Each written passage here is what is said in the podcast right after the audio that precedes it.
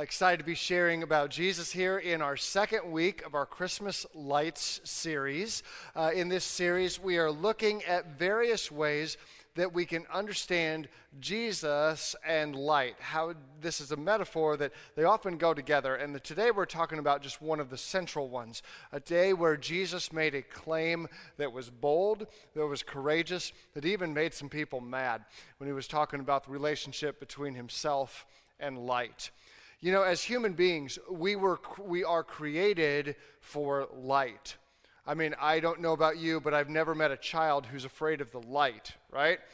Afraid of the darkness? Definitely. Afraid of the light? Well, that would be pretty unfortunate because we're around it an awful lot, aren't we? We like to sleep in the dark, that's a good thing, but beyond that, we are people who are created for the light maybe some of you had an experience like I did when I was little. I, my family and I, we went to a cave and we got to do a tour. You know, you've probably done that. And you get to the you get way back deep in the cave, and then they do something interesting. They decide to turn off all the lights. And you've never really experienced darkness till you've experienced it in that way, where there's truly the absence of any kind of light. Course, the experience becomes even greater or even better if you have a tour guide who's a bit of a junior comedian as well, right? It's dark, and he starts making clicking sounds with his mouth and saying, Oh, it seems like the electricity's out. I don't know what we're going to do. Not a good moment, right? Children start crying, old men in the fetal position, right? You know, it's, a, it's legit scary back there. We're created for the light, not for the darkness. Jesus made a bold proclamation in John chapter 8 when he said this I am the light of the world. Whoever follows me will never walk in darkness, but will have the light of life. Now, maybe you've heard that before. It's one of the seven I am statements that Jesus makes in the Gospel of John. They're statements that help us to understand his core identity. Who is Jesus? And you might say, okay, that's, that's fine. Light of the world, I've heard that before. We sing about it, we talk about it. Where's the controversy? Well, you got to understand the backstory a little bit uh, because it's interesting what happens on either side of this story. Uh, right after this, Jesus is going to actually heal a guy who has been born blind, right? And so he's not only going to talk about being the light, he's going to go and do it. But before this, we find that Jesus is in this feast called the Feast of Booths or the Feast of Tabernacles, uh, also known as Sukkot. It's a very sacred holiday uh, for people of the Jewish faith. And, and so it's significant because of what was taking place, what was being celebrated at this feast. Jesus is there. Uh, he's with his disciples, and they are celebrating this time together. It's a time where the Jewish folks would actually uh, do something interesting. They would build uh, little tents, like in their backyard. They'd go out and celebrate. Like we've got an example of a, of a beautiful one right here. Uh, that's if your parents are like overachievers, right? I think they call that glamping now, right? Here's a more realistic version of what that could look like if your parents are a little more average. Um, you know, so whatever it may be, this is, this is what they do. They camp out in their backyard. And if I can skip here to the last verse in the section, it gives us an interesting indicator. Verse 20, it says this Jesus spoke these words while teaching in the temple courts near the place where the offerings were put. Yet no one seized him because his hour had not come. Well, two things. It locates Jesus here. He's in a very large area of the temple uh, where, where lots and lots of people were able to come and to give their offerings and all these kind of things. So Jesus is talking in a very public place, a very crowded place. Anybody been to opening day in Cincinnati? You know what I'm talking about, right? Lots of people, lots of crowds. This is kind of what Jesus, where Jesus is at, except we're not celebrating the Reds this day. No, we're celebrating something different. We're celebrating the faithfulness of God. And you notice that it says there that they had not seized him, which means they were mad at him. Okay, we can kind of infer that from the passage. But they didn't do it, they didn't seize him, they didn't arrest him because his time had not yet come. So, why are they so mad? What's the problem? What is it that the religious leaders are angry with Jesus about? Well, it goes back to the nature of this feast, this, this uh, Feast of Tabernacles. You see, what they were doing is they were rem- remembering their time way back in the wilderness when they, were, they left Egypt. God rescued them from Egypt, and then they went into the wilderness. They were supposed to go kind of direct to the promised land, but they took a little 40 year detour because remember, they didn't have courage. They didn't want to take the promised land. So they, they wandered around through the wilderness. Throughout all this time, they would live in temporary structures. That's why it was like a, or still today, is like a camping kind of holiday. It's popular with families because it's a camp out kind of thing, which is cool. But it's a remembrance of the fact that God was with us when we were out there camping in the wilderness. God didn't leave us, He didn't forsake us. Even when we turned our back on Him, God was still faithful to us. But there's some, another element of this, this feast that's really important that we understand. It was a feast where they had a whole lot of light as well. We've, in fact, we've got an image here of the temple courts, what it would have looked like here. There were four candelabras, giant ones, in each corner of the temple court there outdoors. And so it was all lit up outside. And these things were huge. They were these four uh, candelabras, they were impressive. They had underneath them, they had these giant golden bowls that held oil, and these things would hold like 17 gallons apiece. Why so much? Because they would burn all night long. So when, when evening would come, the priest, well, probably one of the younger priests, would climb up the ladder. He'd light, the, light this, uh, the, these big candelabras, and it would light up the whole area out there. People would take light from this in smaller candles, and they would set them all around town. It was an incredible night for everybody except for the Jerusalem fire marshal. He hated it. But everybody else was really pumped about this, right? Because, because we were celebrating and we were singing and dancing. In fact, it tells us that the, the pious people would actually stay up all night long throughout this feast. They'd take naps in the daytime because they wanted to be out there. So, why light? What does all this light have to do with camping? Well, if you remember when the people were, were traveling through the wilderness, they would be led by a pillar of cloud in the daytime, and, and, at night when they'd camp out, there would be a pillar of fire there. Miraculous things. They were signs of God's presence. Okay, so they were signs of God's presence there with the people. In fact, more than that, they, the, the pillar of fire was seen as God's protection. Because when they exited Egypt, remember they, they leave, the Pharaoh finally gives in, lets them go. They're on their way to the promised land. Then, like seemingly 10 minutes later, the Pharaoh's like, oh no, we can't let them go. This was my workforce. So he sends his army out to go and get the people. And there they are. They got the Red Sea in front of them, they got Pharaoh's army behind them. They got a problem. And so the pillar of cloud that had been guiding them, at this point, it moves and it goes around behind them. And on the, the Egyptian side, it was a pillar of cloud, of darkness. But on the Israelite side, it's this pillar of fire that lights up the night, that gives them confidence, that gives them courage, that their Lord is protecting them, standing between them and their enemies. And, and it was a reminder of the presence of the protection of God that had literally saved their lives that day when Moses raised up his staff and they all went through the Red Sea. It was a reminder of God's protection and God's presence. And so it was at this feast as you might imagine, maybe even as the priests are getting ready to, to light these candelabras, or maybe they already have, right? That Jesus Christ stands up and says, Hey, I am the light of the world. Hmm. Really, Jesus? You're, no, you're not the light.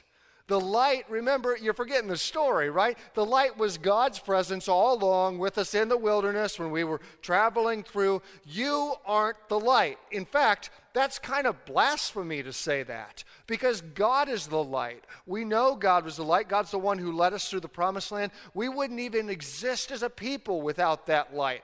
Who are you to stand here and say, I am the light of the world? Whoever follows me will not walk in darkness, but will have the light of life. The religious leaders were offended. The Pharisees challenged him. It says, Here you are, appearing as your own witness. Your testimony is not valid. Basically, you're one guy and you're testifying this about yourself, right? That's not overly compelling, right? I could tell you, I could say, I am the best basketball player in Cincinnati.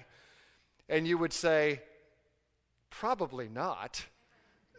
Says who? Oh, says me. Okay, well, then definitely not. If you're the one who's telling this, right? That's not very believable. Jesus then appeals to their own law in an interesting way because see they had a law that said for testimony to be valid it had to be uh, it had to have two witnesses collaborated right verse 17 in your own law jesus says it is written that the testimony of two witnesses is true i am the one who testifies for myself the other witness is my father who sent me they asked him who's your father he replied you don't know me or my Father. If you knew me, you would know my Father also. now, you know that's not going to go over too well. In other words, he's saying, God is my Father. And you want to know who the witness is that I'm the light of the world? Ask God. You could, but you don't really know him because you don't really know me either. Whew. Jesus is on fire today, don't you think? He's like, he is really sticking it to him with these words. And now we understand why John says they didn't arrest him, basically because God wouldn't let him. It wasn't time yet for that kind of stuff. I am the light of the world was controversial because Jesus is stating that he is God that he is the one who's been there for the Israelites all this time, that he is the one who's been faithful, that essentially, as he would say another time, he and the Father are one. Or as we read previously, when John, John said that in the beginning was the Word, and the Word was with God, and the Word was God. It's a strong statement. It's a statement that we wrestle with today as a people who live in a world that's often full of darkness, who do you trust as the source of light? When you look at Jesus, do you look at him as someone who was a nice guy, a good teacher, but God? No, not God. well, if you take that position, you're taking a very illogical position. Like we've said recently, uh, someone who stands up in, in, in the middle of this feast and says, I am the light of the world, they're either right or they're crazy. You don't have another option. This is, this is nonsensical otherwise. And Jesus is saying, I'm God and I'm the light. When you're walking in darkness, turn to me. All of you who are wandering around, who are, who are lost, those who are scared, those who are alone, I'm the light. Those who are depressed, those who are hurting, those who are struggling, I'm the light, Jesus says. Those who have lost their way, those who've gotten off track, those who wonder if there's hope for the prodigal to ever come home, I am the light. I'm the one you can trust. I'm the one ultimately who would give his life, Jesus would say. He's the light. Do you know that light? Do you know that light personally in your life? 1948, there's a guy named Hank Williams. He wrote a famous song you might have heard before. He sings this I wandered so aimless, life filled with sin. I wouldn't let my dear Savior in. Then Jesus came like a stranger in the night. Finish it with me. Praise the Lord. I saw the light. Danny's on it, right? You can clap along with him, right?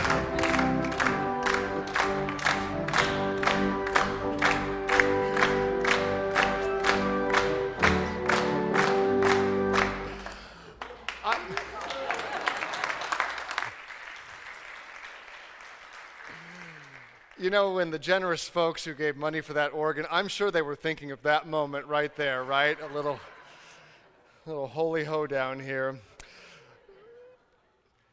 It's an incredible song, right?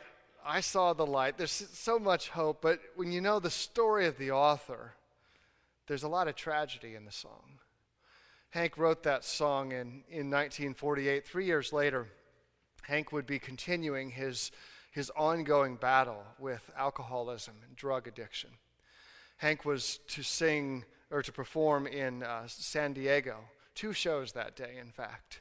Hank got up for the first of those shows. He was so drunk and high that he only made it through two songs before stumbling off the stage. The uh, person putting the concert on had a big problem, of course. There's one failure, and uh, another show is coming in a little bit. So the, the show's promoter and uh, Minnie Pearl, they, they got Hank and they, they put him in a car and they, they drove him around town to keep him from using anymore and to hopefully to help him to settle, to, to sober up a little bit, to be ready.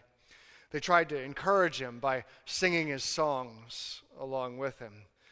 They came to this song and they sang the very first stanza when Hank looked up and he said, Minnie, I don't see light. There ain't no light. Just a few weeks later, Hank would be sitting in the back of his Cadillac somewhere in West Virginia when he would overdose, take his own life. Did Hank really see the light? Well, that's between Hank and his creator, of course. But what we do know is that Hank did not begin a, a new route. He didn't, instead, he continued down this route that was guided by pain, by substance abuse. And I ask you today is Jesus, is the light of Jesus, is it a real thing in your life?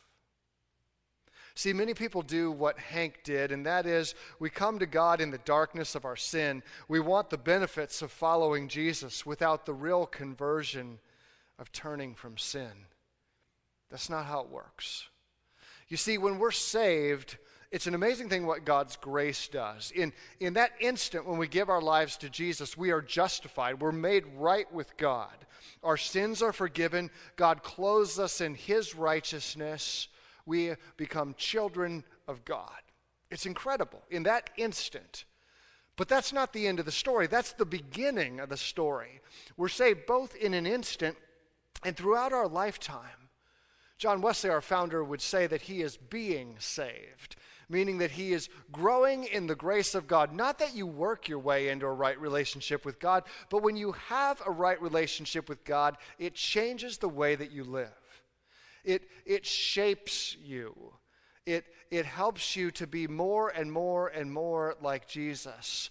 And so instead of wandering around, stumbling around in the darkness, it's not just a one time look at a light. No, it's an ongoing following of this light. Like the people of Israel walking in the wilderness, they're following this light, following the light of God's guidance. So I ask you today, what are you going to do? with the light? What are you going to do with the light? Think about the light of the sun for a moment. You can expose a variety of items to sunlight outdoors, and you get some different results, right? For example, if the sunlight, let's imagine the sunlight shining through a glass, like in this beautiful image here, right? It could be a cold day, and that light could be shining through the glass. You go up and you touch that glass, the glass is still going to feel pretty cold, right? Because the glass, while it, eh, the, the sunlight has shone, it's passed kind of right on through it. It hasn't, the, the, it, the light hasn't changed the temperature of that glass very much. The light just kind of goes right on through. And you know, there's so many people that they hear the good news of Jesus, but they don't allow it to transform their lives. It just kind of passes right on through. I, I don't have time for that. Someday I'll worry about that stuff. You know, someday when I'm older, I can give my life to Jesus. There'll be time then. I don't, I don't have time now.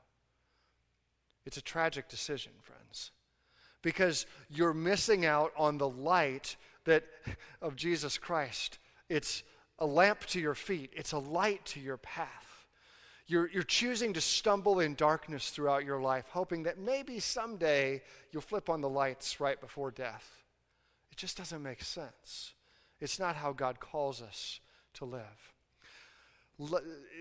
One thing we could choose to do with that light is we could choose to let that light pass on through you. And that would be a tragic decision. Let me give you another image. These flowers that are soaking up the sunlight, right? It's, it's an amazing thing. I was told earlier by a member of our choir that, uh, that th- these sunflowers, they, they not only just stand there, they actually follow the light in the daytime. It's an incredible thing, right? How they, they kind of trace with the sunlight because they want all of it they can get. These things, they want to soak up all the sunlight possible. The light's out, I want it because the light is life giving. You take these flowers, you put them in the darkness, they're not going to live for long. They need the light. They need the light. And maybe that's how your faith is. You've given your life to Jesus and you're just so hungry for Him. You're, you're reading the Word, you're praying, you're coming to church, you're going to your life group. You just want more and more and more of Jesus. Or maybe you re- remember a time in your life was that, where that was you. Jesus wants to have that kind of relationship with you. A, a, light, a life that is just soaking up the light of Jesus Christ, soaking up the sunshine, just like those flowers. Let the light soak into you. Let it transform you. Let it change who you are, because that's what the light of Jesus will do in your life. A third image I want to give to you, though, is even a whole nother level. These solar panels, well, they're in a league of their own. They receive the light, the same light that passes through the glass, but they absorb the light. They get warmed up by it, but much more than that they take this light and, and they convert it to an energy that is usable to us, to electricity, right? And so now this, this sunlight that the solar panel received, it can become a light that's transformative. This, this sunlight becomes the power, or it empowers the, the ventilator for the person in the hospital who's on life support. Now it keeps them alive too. It, or perhaps it becomes the electricity that, that powers a refrigerator at the food pantry that feeds the hungry on Thursday night over at our Salem campus. There's so many different ways that this, this, this power can be transformative. And that, my friends, is what God wants to do through you. Let the light empower you for the sake of the world.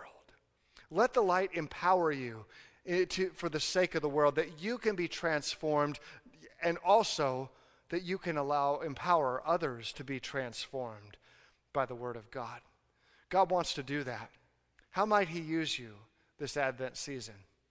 You know, a simple way is to invite others to come with you. To those who don't know Jesus, invite them to come to church on Christmas Eve. We'd love to share with them the good news of Jesus. Right in the narthex, we've got cards about that. You can take a few and, and invite them or share with your friends on social media, whatever it is Jesus leads you to do. Or maybe it's in your neighborhood, there's somebody who just needs some extra kindness, or there's somebody that God's calling you to be generous with and, and to do it in the name of Jesus Christ. Do that.